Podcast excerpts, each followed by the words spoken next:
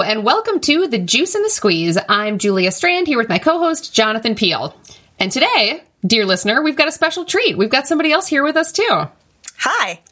That's Violet Brown, friend of the show, and uh, you have heard about her in previous episodes about collaboration, working together, uh, doing science well, having fun. Um, Halloween. Halloween, yep. And, and, we're, and, we're here to get all of the deep inside embarrassing stories about Julia. That's not what I was told this episode oh, was about. Darn it. it, was, it was worth a try. So the, the circumstances are that Violet was visiting me for uh, for spring break. Um, she's a PhD student at Washington University in St. Louis, um, and was visiting for spring break when WashU decided to go online for decided like they were like oh i don't know we'll just go online for covid um, and all of the all of the coronavirus stuff really started to happen and so i said just stay here and quarantine with us you might say i got stranded have you told that one before no i haven't so violet got stranded here in Northfield and uh, is is hunkering down and quarantining with us. And so we decided this was the perfect opportunity to have her on the show and have her contribute some of her expertise to our podcast. Yeah, great. Well, welcome, Violet. It's great to have you as our first. You're our first guest. First guest. Thanks, yeah. Jonathan. Hmm. I'm excited. Hmm. So last time we were talking about uh, sharing the products of our research, talking about like sharing data and share, sharing code, and how that can help us and help other people and help science more generally. Um, and today we thought we would continue in that vein, but but be talking about how we share kind of the more intangible aspects of research. So not like I did research and and here's the stuff that the research created, but some more of the um, abstract uh, uh, the abstract stuff that is important for going into research about expertise and about techniques, um, but that you can't just put on the open science framework and share with everyone, but but um, you know re- requires other forms of sharing. So m- more sharing and more different kinds of sharing are also caring. Uh, is that our title? it's catchy. I fit? like it. Yeah, good, yeah. good. I'm so glad. Yeah, rolls right off the tongue.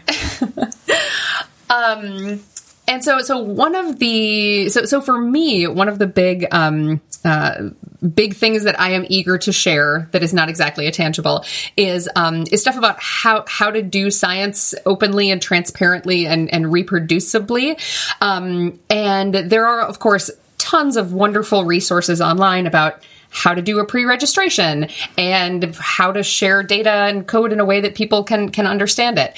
Um, and and so when I am uh, sharing the the benefits of doing open science with people. Um, a, a, lot of times I find myself, you know, just trying to point people toward the right resources. Uh, when I talk to a colleague who hasn't done anything with open science before, for instance, and they and they, you know, kind of come in wide eyed saying, "I just I don't even know where to begin. I know I'm supposed to be doing something, but what? Um, and so one of the one of the things that I am really eager to share with people is just pointing them toward the the existing resources, and that's like that's such an easy one. Um, and and also helping them to see what some of the benefits of doing open science are. So, ooh, even maybe like mm, recording podcast episodes where we talk about open science. I was going to say it's getting very meta. Could be a way of sharing, referential or, or both.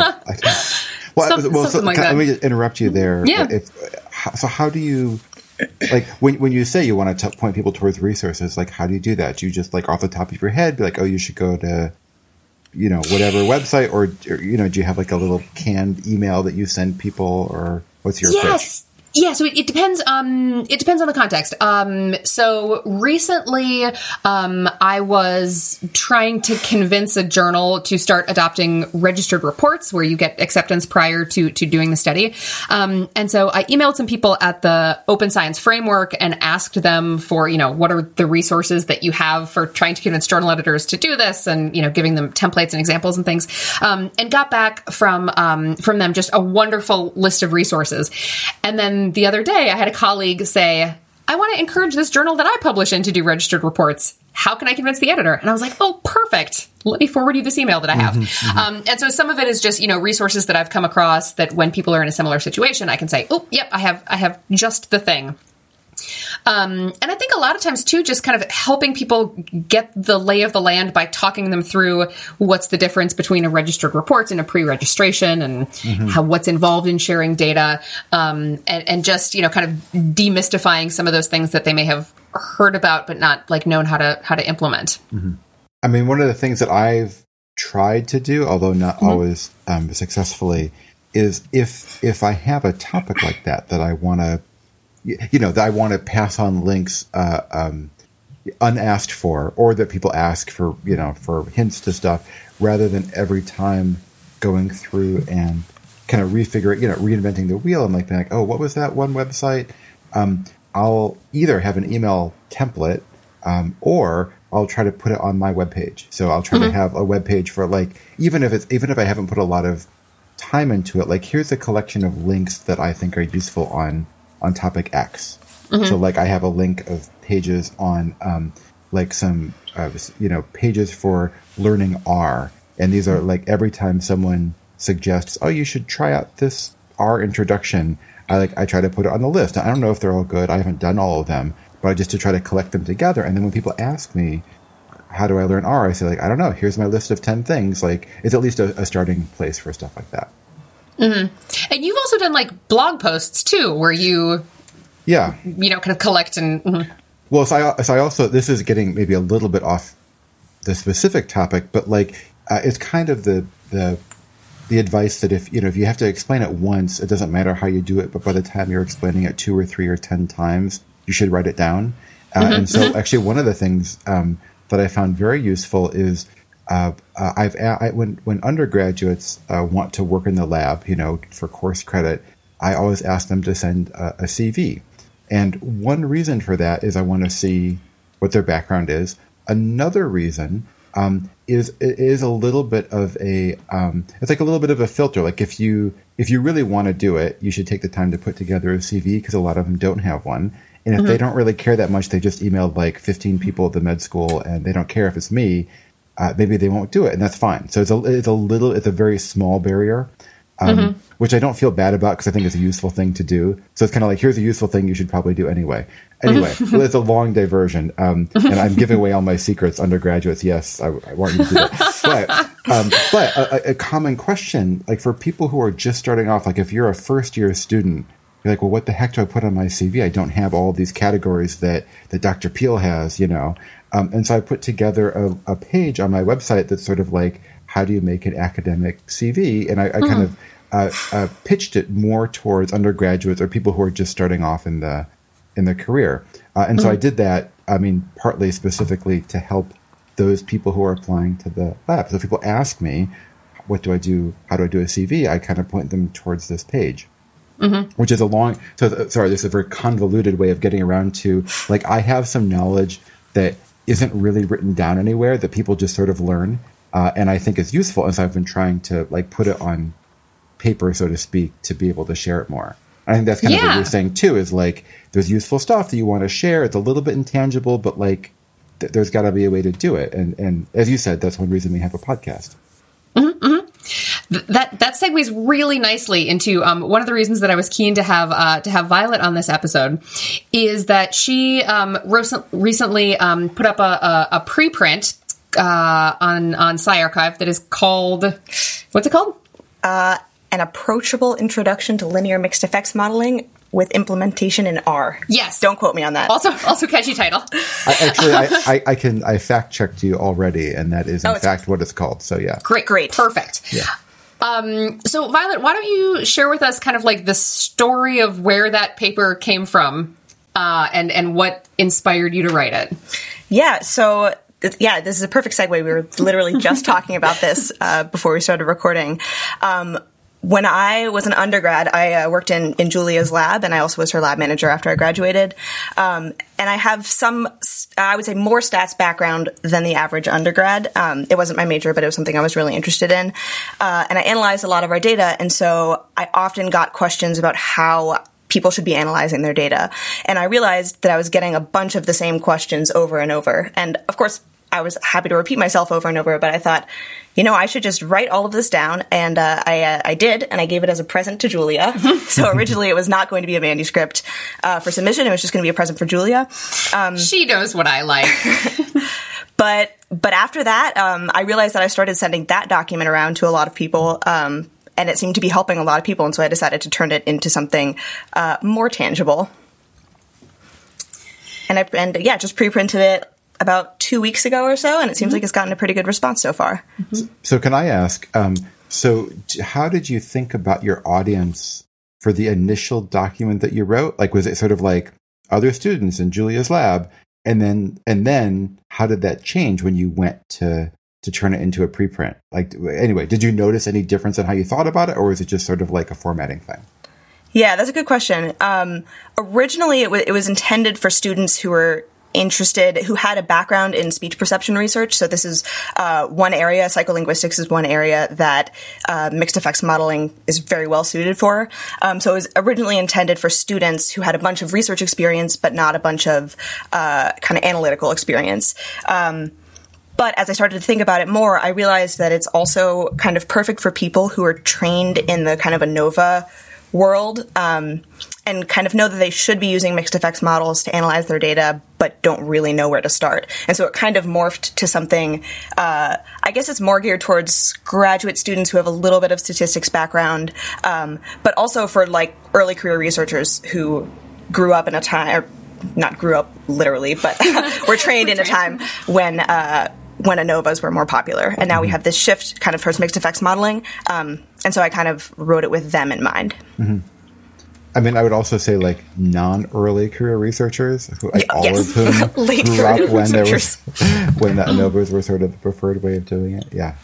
Well, and it's and it's interesting too because I mean, at least for me, I was never like I was never got any formal training in linear mixed effects models, right? Like I kind of missed that in grad school. In grad school, we were still using SPSS and ANOVAs, mm-hmm. um, and and so then all of a sudden, when I was an early career researcher and all of my paper when i would send off a paper they would say yeah this is cool but really you should be doing uh, linear mixed effects models here and i was like oh gosh i guess i gotta learn what this is mm-hmm. and when i think about how much easier and better it would have been for me to figure out how to do it if i had had you know this paper that is now written um, i just i'm i am so happy for all the people who are trying to figure it out now that that they have that kind of resource mm-hmm. yeah it's, it's a very different kind of paper than the ones at least that I've been able to find that are out there. There are some helpful tutorials um, online, and other than that, it seems like there are very technical papers that are intended for an audience who has a lot more statistics training than I think the average uh, researcher does.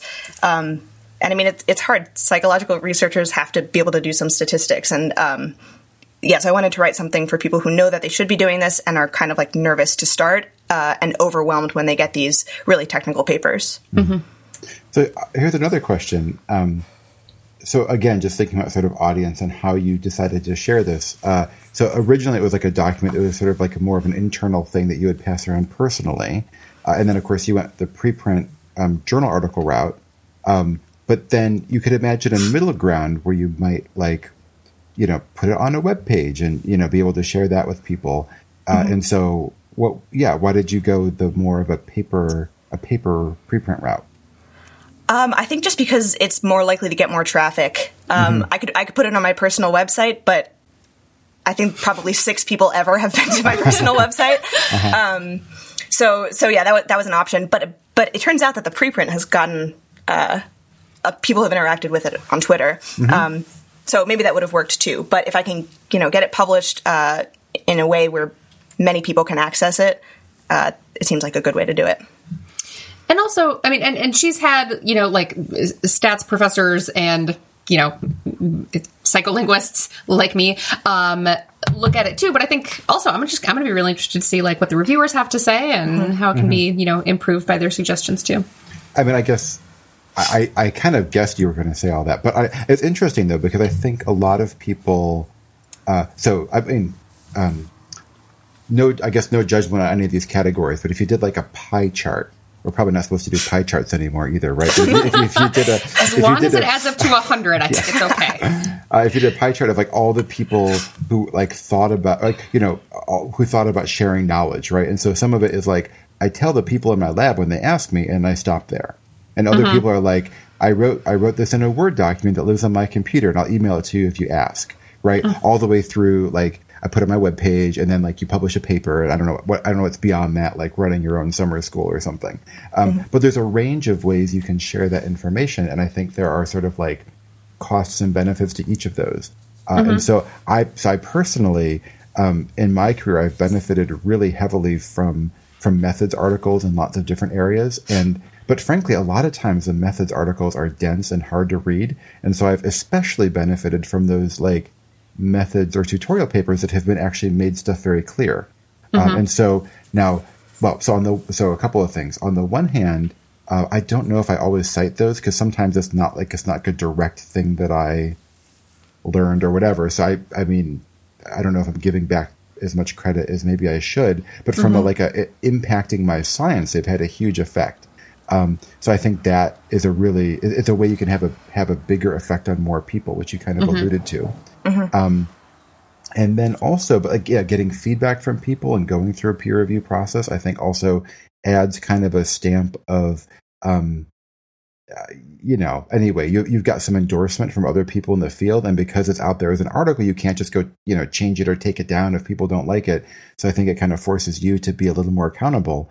Um, uh, not you, but forces one to be more accountable. So I would tend to trust, you know, if all I have is a blog post, I'll read it. But if there's like, um, you know, some blog post on R-bloggers about a thing versus a published article in a journal, then I, would probably trust the explanation in the journal, right? And so there is a sort of levels of like believability or, or something. Um, so I think all of which is to say, I think there are benefits uh, to the community to going through the extra steps of of doing that. I mean, I think there are also costs. So if I'm going to write a blog post, I could maybe do it in half an hour or two hours or a day, and it would take me way longer than that to write a journal article. So I, I have to put a lot more time in. I'll probably, but I'll probably also be more careful about the work that I do. So I think there is an extra cost, but I I like it when people take that extra time. Mm, sometimes the juice is worth the squeeze, huh? It- one could almost say, yeah. That kind of reminds me of uh, how some people say, you know, data available upon request. That's kind of what I was like before. Like I had this Right. knowledge where I was like, if, if you ask, sure, I will tell you about If this. If you happen to be someone who knows me and you happen Right. to ask, whatever, yeah. uh-huh. but Well, you're totally also- right. I had Yeah. Oh, I was just gonna say I had to be more careful when I was writing it. Just like if you're, you know, putting your stimuli online, Mm-hmm. people are going to be more careful about that, and I think that's good to be held accountable. Well, but the other so the other part of this too, though, I think it um, would benefit you more also because we still don't have a great like way to give people credit for really cool blog posts. Like, Mm-hmm. like you could put it on your CV, but no one cares, um, and and no one does. However, if you have an article, um, even if no one cites it, it at least gives you an item on your CV. Uh, but I suspect that lots of people are going to find this useful and cite it, and so then you get some, you know, um, some kind of professional recognition for doing the work that I think is really important. So I guess what I'm saying is there's lots of ways to share this data, but a lot of them don't involve uh, don't involve they're not quite as helpful to other people, and they don't get you as much credit. And this way you Right. get both. So um, this wasn't supposed to be like the just everyone tell how Violet how great she is, but it's also true. I think I think She's pretty um, great, though. She's pretty great, um, and I think in this case, I think you made a really I really like the choice you made here. Thanks, Jonathan. Yeah. So when when when you were talking about like the, the different like levels of sharing stuff of you know just I'll tell people in my lab about it all the way up to I will run a summer program that teaches people how to do it. Um, I, I was also thinking about the people who have um, in who have like gone above and beyond to share resources or techniques or something um, that others will find useful in a way that they, they totally don't have to and um, and, and I'm, I'm, I'm gonna I'm gonna call out uh, a listener of ours who won't know that this is coming. Um, but Matt Winn is a researcher who does work on on speech perception and has on his website this amazing collection of scripts for doing things that psycholinguists and linguists have to regularly do um, in a program called Praat, which is um, well, it's you know it, computational techniques for doing things that we have to do. And when I discovered it, it was like it was like a, like I was like a Gold kid in a candy store. I was like, "What? You can do this? You could there's a script for this? This is amazing." And and and that's the kind of thing that like he could very easily figure out how to do all those himself and just keep them in his lab, um, and and it does take time and energy to put those online. And it has saved me so much time and energy that that he's done that. Um, and so a couple of papers ago, I emailed him and I was like, "Hey, this is amazing! Thank you. How can I cite this?" And you know, we like figured out a way you know that to, that I could cite it to, to, like actually give him the kind of you know proper attribution. But but it's also the kind of thing where that's you know even if that's not like on his CV, I think everyone who's in the field who has uh, ever used those will like think much more highly of him and be grateful to him and you know trust his work because we know he's willing to share it and those kinds of things. Um, and so i think there's real like even if the the benefits of it aren't super obviously tangible i um i i, I think they're still there. It would be nice if there's a way to like professionally credit them you know m- more specifically but um but i think i think they do get some credit. Yeah. No, at least for no, me. Thanks matt. Thanks, Matt. Um, and so I should say, um, as always, the links that we're talking about will all be in the show notes. And uh, should we quiz Violet? Violet, what's the website of our podcast? juiceandsqueeze.net You got it. slash 19 19. for this for this one. Yeah, juiceandsqueeze.net slash 19. So we'll have a link to Violet's paper and uh, Matt's Praat scripts and anything else we talk about right on there. Um, I, yes, I don't mean, I, I sort of, I as I was talking before, I was realizing I, I don't mean to suggest you should only like share stuff when it improves your own career. I think that's kind of, you know, um, and I don't think you, you thought that, but I, I don't want anyone to think that. However, gi- given the limited time and resources we have, I think it's worth it's worth thinking about. You know how how these things affect us because you know there are um, some people who are super super helpful and never get any recognition, and I think it's uh, that can be a tough place to be in. So I think it's nice to be able to, um, yeah, get get something back for giving to the community. What about um, so another place that I've gotten a lot of really good information from uh, is mailing lists. So a lot of, uh, and this is bad, you know. So you kids out there, we used to have a thing called electronic mail, uh, and we would send each other messages and we would read them.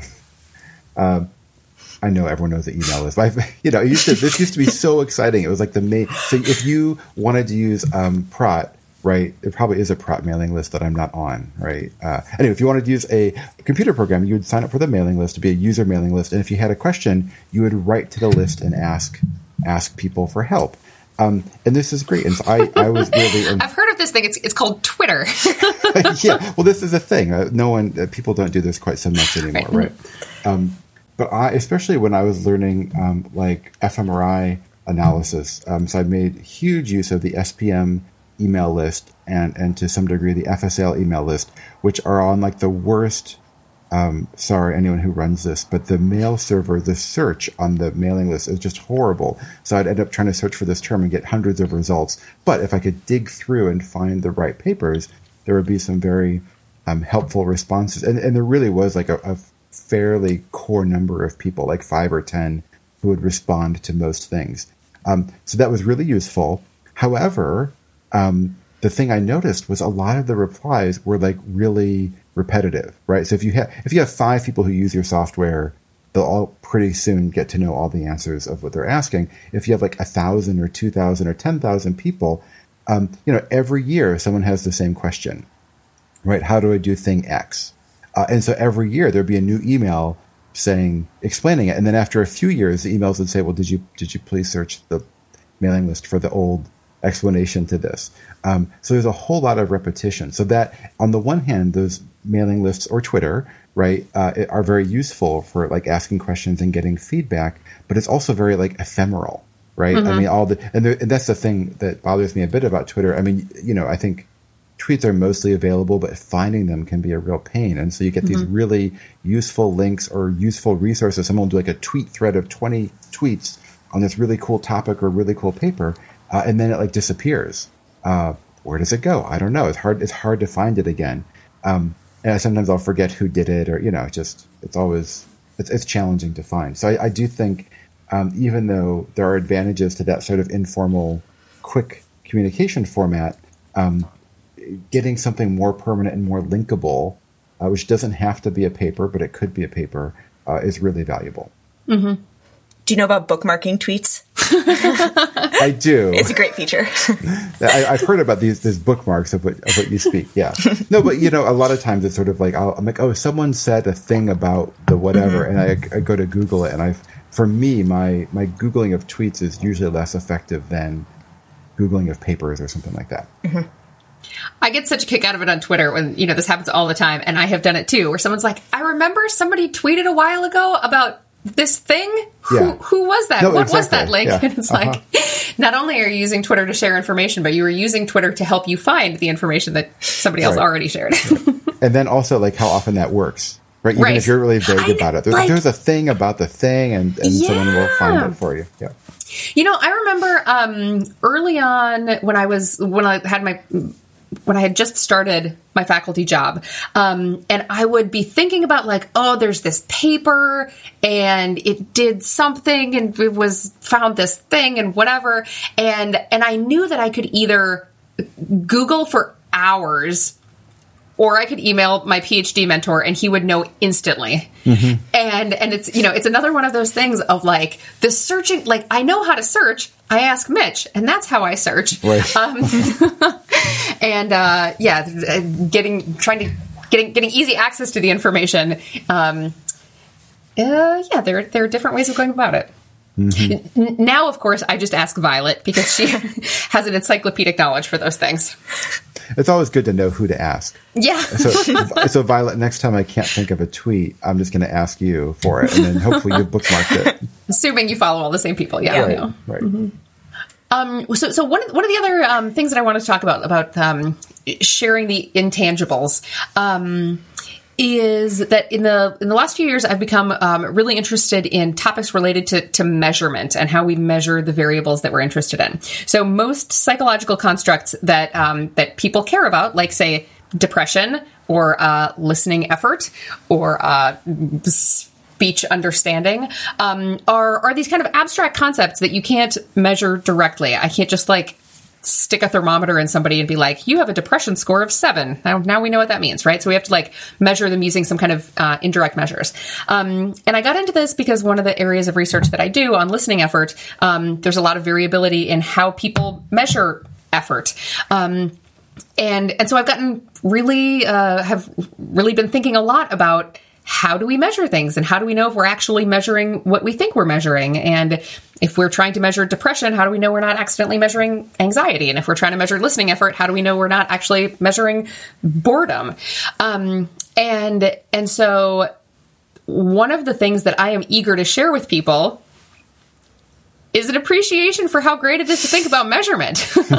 and, um, and and so um, with with the measurement stuff, with open science stuff, uh, I I, I want to be mindful of not just like proselytizing. And anytime I talk to anybody about research, being like, well, do you know you could do it better if you or wouldn't uh, I, I don't I don't think that thing's actually measuring what you think it's measuring, right? Like I'm I don't want to be a you know you know I don't want I don't want to be a downer, right? I just um and so so my my approach for that has kind of been every time I have the opportunity to talk to somebody about my research, um I even if I'm just like talking about listening effort research, uh, I just I try to like smuggle in a lot of interesting stuff about measurement and open science.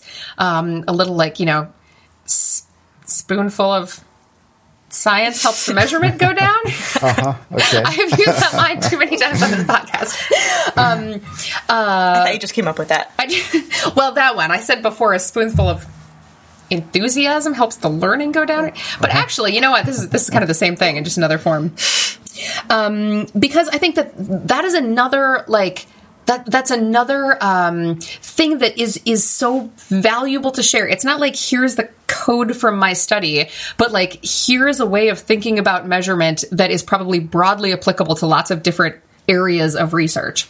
Um, and and and a lot of the time when I'm thinking about like sharing ideas about open science or about measurement or like Violet sharing stuff about stats. Um, I think that the the potential for those things to have like lasting positive impacts on science generally, um, th- there's so much more potential for those things to to be helpful than the like the theoretical papers that I have actually about listening effort, right? Mm-hmm. Which is which is like my main bread and butter of what my research is about, right? Um, things okay over there, Jonathan? Mm-hmm. Oh yeah, we're doing okay, great. Okay, okay. Um, but so, so right. So the research that like my research program is centered on I love doing and is really interesting. But I, I also just love getting to talk about these more like meta science issues with people because I think those are so much more broadly applicable and have the potential to be helpful in, in, in a much wider range of um, range of disciplines. So that's one that I'm like really it's an intangible about how we do research that is so fun to share and I'm so, you know, so eager to share with a wider audience. Mm, it's almost like I should talk about it in some kind of public venue where people listen to my voice. Yeah, we should we should work on that, Julia. Yeah. well, so something I um, wanted to ask uh, Violet was sort of um, you know having uh, you're, I think it's safe to say you're a different scientific generation than I am, Violet. We'll, we'll let the audience guess whether you're older or younger. Uh, no, I'm just kidding. Uh, probably younger. And by the way, have I told the story yet?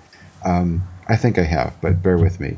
When it was like my first year at WashU, uh, and I was having, I was hanging out with all my undergrads, and one of them was talking about something, and they said, "Oh, it's different than it was in your generation, Dr. Peelle. And I was so offended because I wasn't really offended, but I was like, what do you mean my generation? Like we're the same generation. And then I was like, oh no, we're not. I'm old enough to be your uh, your dad, which we didn't I didn't have any kids yet, so that was also extra super weird. But anyway, um, so I think it's safe to say I'm in a different scientific generation than you, Violet. Um, and so when I was getting going through my PhD program and really through through all of my postdocs, um, you know, open science, like, you know, trademark hashtag was not a thing. Um, and I, it's really been in the last five or 10 years that that sort of become more popular. So, what was it like for you, um, kind of coming up in that culture? Like, uh, just what's your perspective on on science more broadly? Like, is it weird that everyone doesn't think about these sharing issues in the same way, or does that does that seem normal and you feel like you got some special training or, or yeah what's your perspective yeah, I mean it's tricky because it's it's the only thing I know is is growing up in this world, especially being trained by Julia. Mm-hmm. Uh, it, it's the only thing I know, but I think it varies a ton from institution to institution. Also, so I'm sure there are people in my generation uh, who are not being trained in open science practices. I mean, mm-hmm. not I'm sh- not I think I'm positive that, that, right. that that's the case. Sure. Um, but I think yeah, it depends a lot on the institution. And my current institution, WashU, is is really good about it. But it seems like the uh, the kind of disconnect is is implementing these practices. Like it's talked about a lot at WashU, uh, and it's taught, but people aren't really implementing it. And I think um, that probably varies more from institution to institution, also. Well, and that also varies by like if you're if you're working in someone's lab, which most if you're not a PI, right, you don't you don't have your own lab, you're probably working in someone else's lab, um, and a lot of times, then um, changing the culture, uh, people can kind of be aware of things and think about them, but actually changing how things are done. Um, you know, there's usually some top-down influence there, and so it can be really challenging if you, you know, you're a first-year graduate student in a lab and you say, "Actually, I want to do something totally different than you've ever done it before." Um, that can be challenging. So I think in some ways, change is understandably slow unless you get someone who's like really gung ho and just jumps all in, you know, mm-hmm. right away. But I don't, you know, maybe that's not the norm. Yeah, that's another way that I think I've been really lucky too. My my current advisor and also Julia are both super into open science, and so yeah, it's hard. It's hard to talk about my perspective as opposed to other people's mm-hmm. because it's, it's the mm-hmm. only way I know. well, I guess that was sort of. I mean, that's what I was wondering, and I sort of, in a way, I think that's. Um, encouraging because I, you know I think I I share a lot of those those values, and I think I mean people are entitled to their own opinions, and and certainly having a diversity of ways of doing things um, has a lot of benefits. But I also kind of like that. So things there are things for me that I have to think really consciously and intentionally about to do that I think are good for science, but they don't come naturally. And I see mm-hmm. other people, particularly in younger generations, um, who those are just the way things are done. Like you, why would you do it any other way? Of course you would.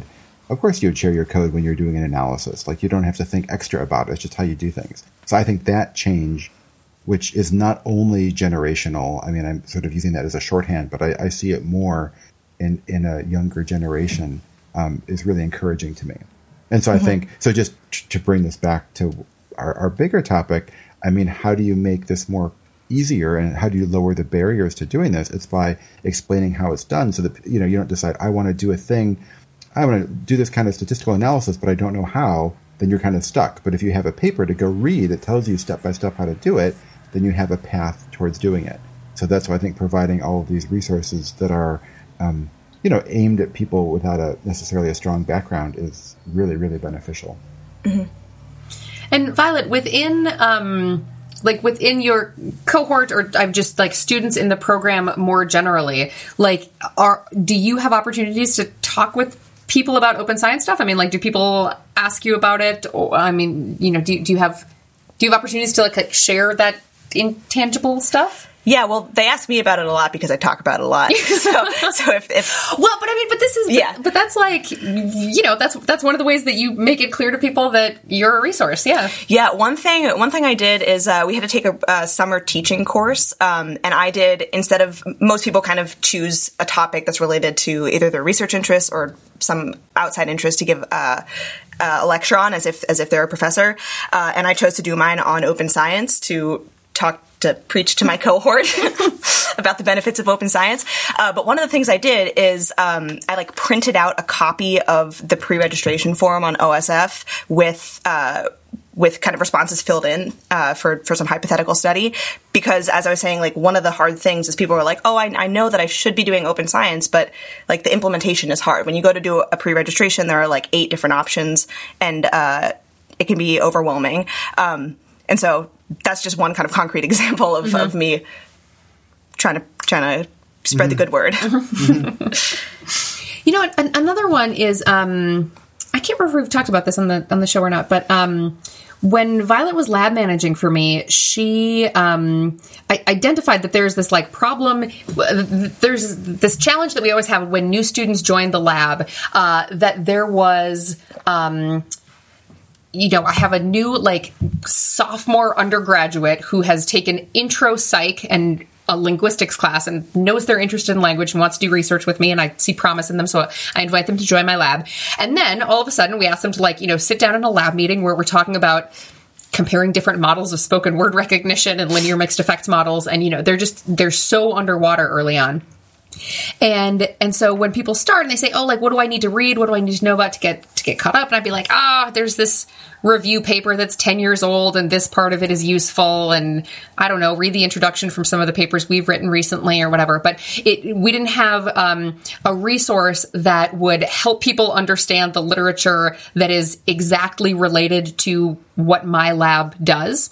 Um, and so when Violet was lab managing for me, she uh, surprised me with what we call the Perception Lab. My, the, my name of my research lab is Perception Lab. Um, Perception Lab Crash Course, which is just a document that's like, here's what our research is about. Here are all of the important studies that have been done um, that are kind of like critical to understanding the theoretical framework of the work that we do.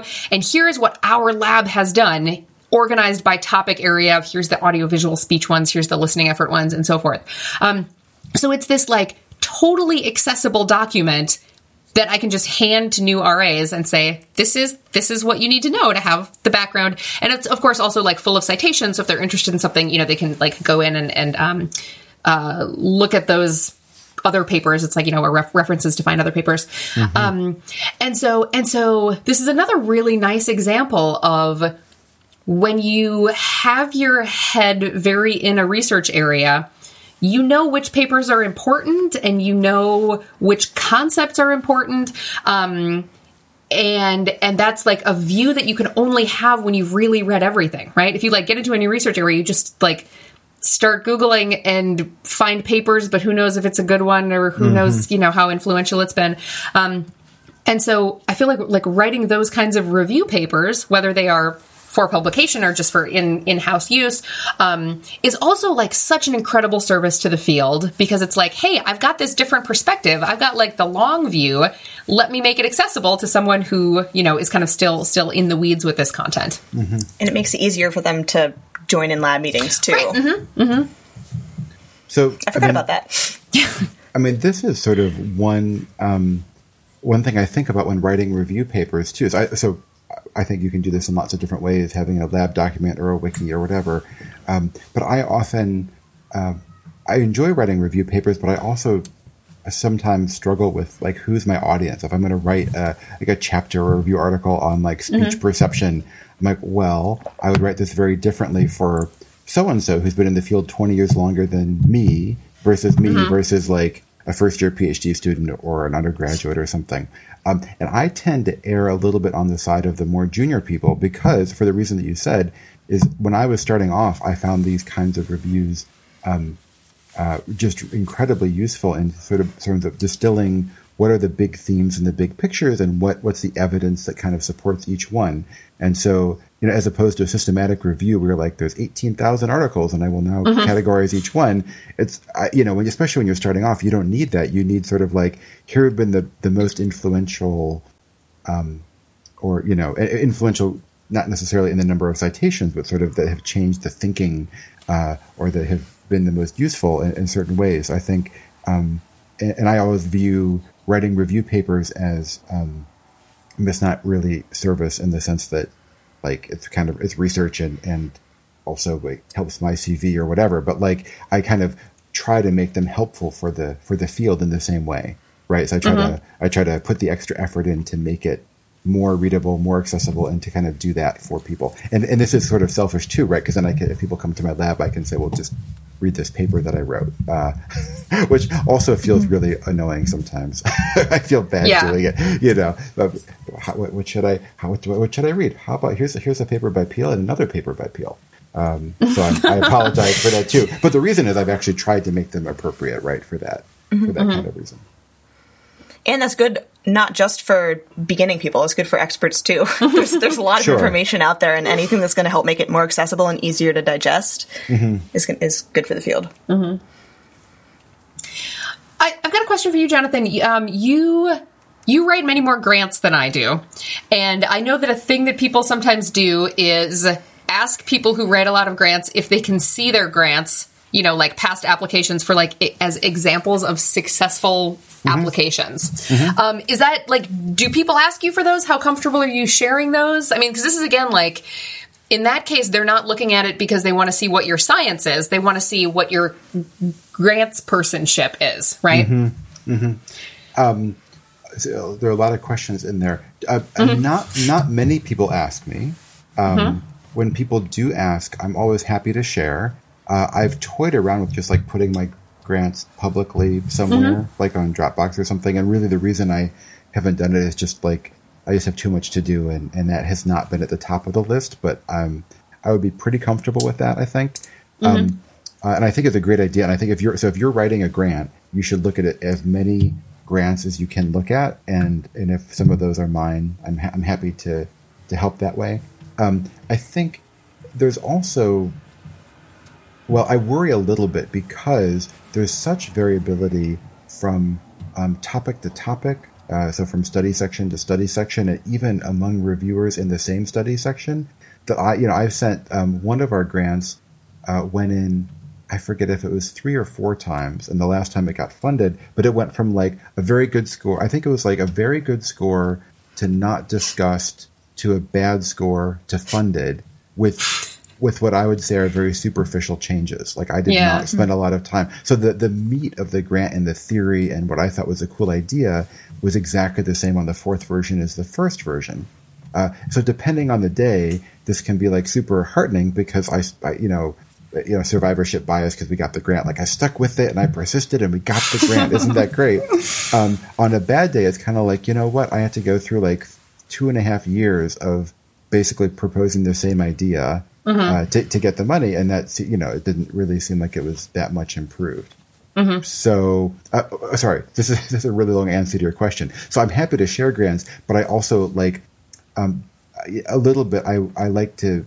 Um, people are welcome to, to look at them, but then like I want to have that caveat somewhere. So maybe mm-hmm. maybe we should do a whole other podcast about this because I think it's very it, like when I first started writing, I was like I would ask someone for a funded grant, and I would look at it, I'm like, oh, this is how you write a good grant mm-hmm. and I would like try to copy it. And, but then you look at five grants that all got funded, and you and you might notice that like there are like four, there are five totally different ways of writing a grant on different topics, and also one of them was actually kind of a bad grant, and they all got funded. So then Right. you start to feel like I don't know what to do. So I, it What is- I- you- it- yeah. it hopefully gets you in the ballpark of like here's a successful approach. But I, I think for me more than manuscripts, I think with manuscripts I would be more comfortable being like this is a pretty good outline. You should start with this. And I think with grants it's more like you've got a million choices and here's one that happened to work one time. Like you know, so so yes, use it, but take it with a grain of salt. And and how about you, Vi? Like, um, uh, when you were writing your NSF graduate research fellowship, did did you have examples to work from? Yeah, I had. So I, I found a website of people who had posted it, and actually, I hadn't thought about posting mine. I absolutely should because it Yeah. did get funded. Um, I'll at least put it on my website for those six viewers. All six of you can see Uh-huh. it. I had, yeah, there was a, a Carleton professor who also had gone to Wash U, Adam Putnam. Um, and he had an NSF, and so he had sent it to me, and I had consulted this website. But, um, you know, I looked for trends. There was a lot of bold text. I stuck with that. Um, but yeah, it can be it can be really helpful just to see like the style of writing. It's so different from anything I'd done before. Um, being concise is key. Is what I learned. Yeah. Well, I do think. Um, I mean, I think the most helpful feedback generally in those cases comes like so. If I mean, yes, it's good to look at examples, and that doesn't. You're not asking anyone else for their time. Um, if you do get feedback, it's from people who have been on the reviewing end because they kind of get used to seeing them. Uh, but one of the one of the things that I find, um, mean, there is there is some benefit into sort of fitting in with the general style. So if you read five grants that got funded, like I was just now complaining about how they're all a little bit different, but you'll probably notice some similarities in in the presentation, like some bigger um, like trends that you can come away with. And that is actually very useful right? So when you're when i'm reviewing grants and i have a, a stack of eight or ten grants usually they're all within this realm of like here's kind of how people do it and if they're if i got one that was sort of like all bar charts and not much text and like you know whatever way out of the norm of what we're used to seeing um, uh, that would it would take me more cognitive effort to get into it and i think that would probably be a bad thing that was not supposed to be a rant against bar charts. I was, in my, you can't see, I'm gesturing in front of me, which you can't see, um, but I'm picturing like uh, a, a, not a well done figure.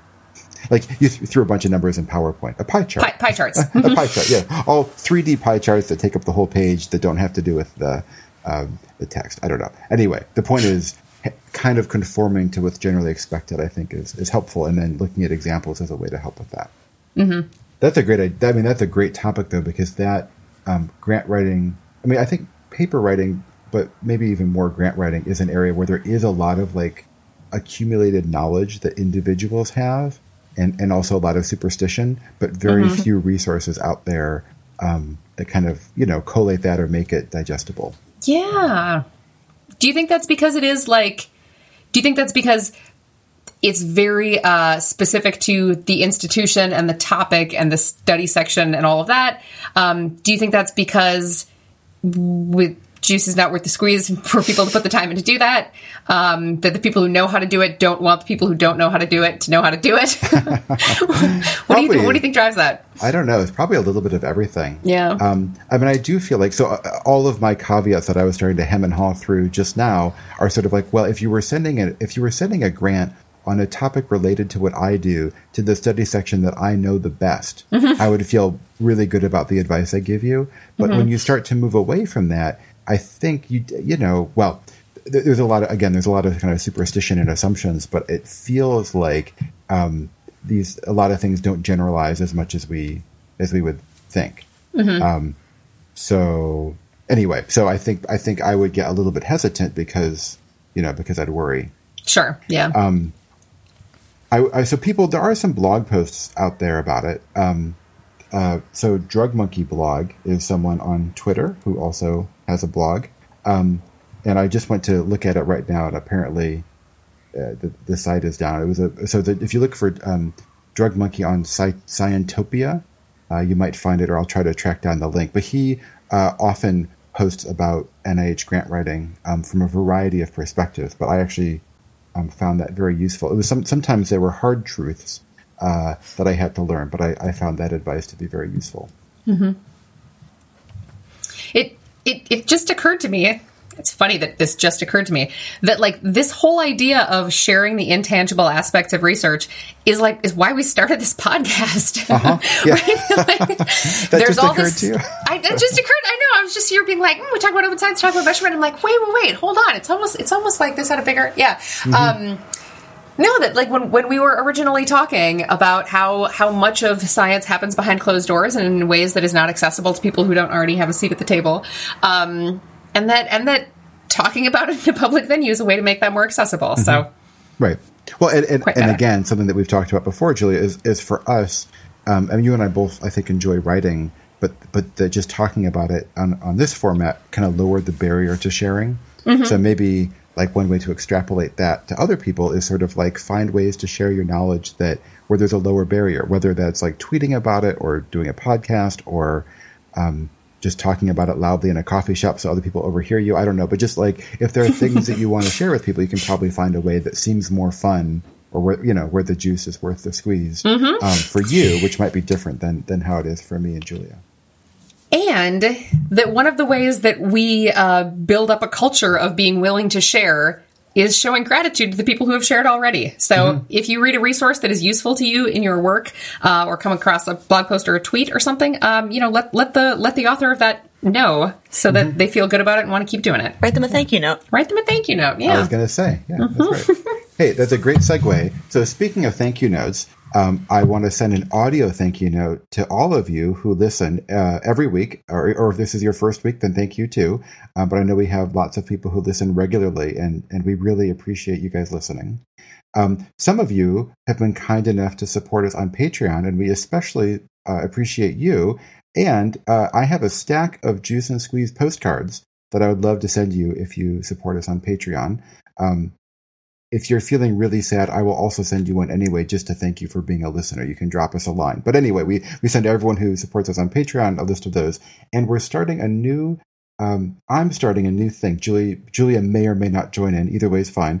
I'm going to start posting random, I don't, I shouldn't say random, uh, uh, A curated links. collection. A, a curated collection of stuff that I find useful to Patreon. So I, I posted a recipe there um, that we had last week, which was delicious since we're all locked out and, and trying to find interesting things to cook. And I just found a interesting R um, package. So I've been really interested in um, a particular project, which I won't bore you with the details, but it was going to require going through and running a whole bunch of models. Um, and I thought it would take a long time. So I looked into um, parallel computing in R to see if I could find a way to speed that up. And so I have a link to um, the uh, library that I found that is going to help me to do that. And I'm happy to share that. So I'll try to post little little things that Julie and I don't have time to talk about, but that our audience might be interested in, um, just as an extra way to say thank you for listening. Thank you for listening. and we'll uh, see you next time. All right, Violet, thank you for being here. Thanks for having me, Jonathan, Julia. All right, we'll see everybody soon. Bye. Stay Bye. safe. Bye.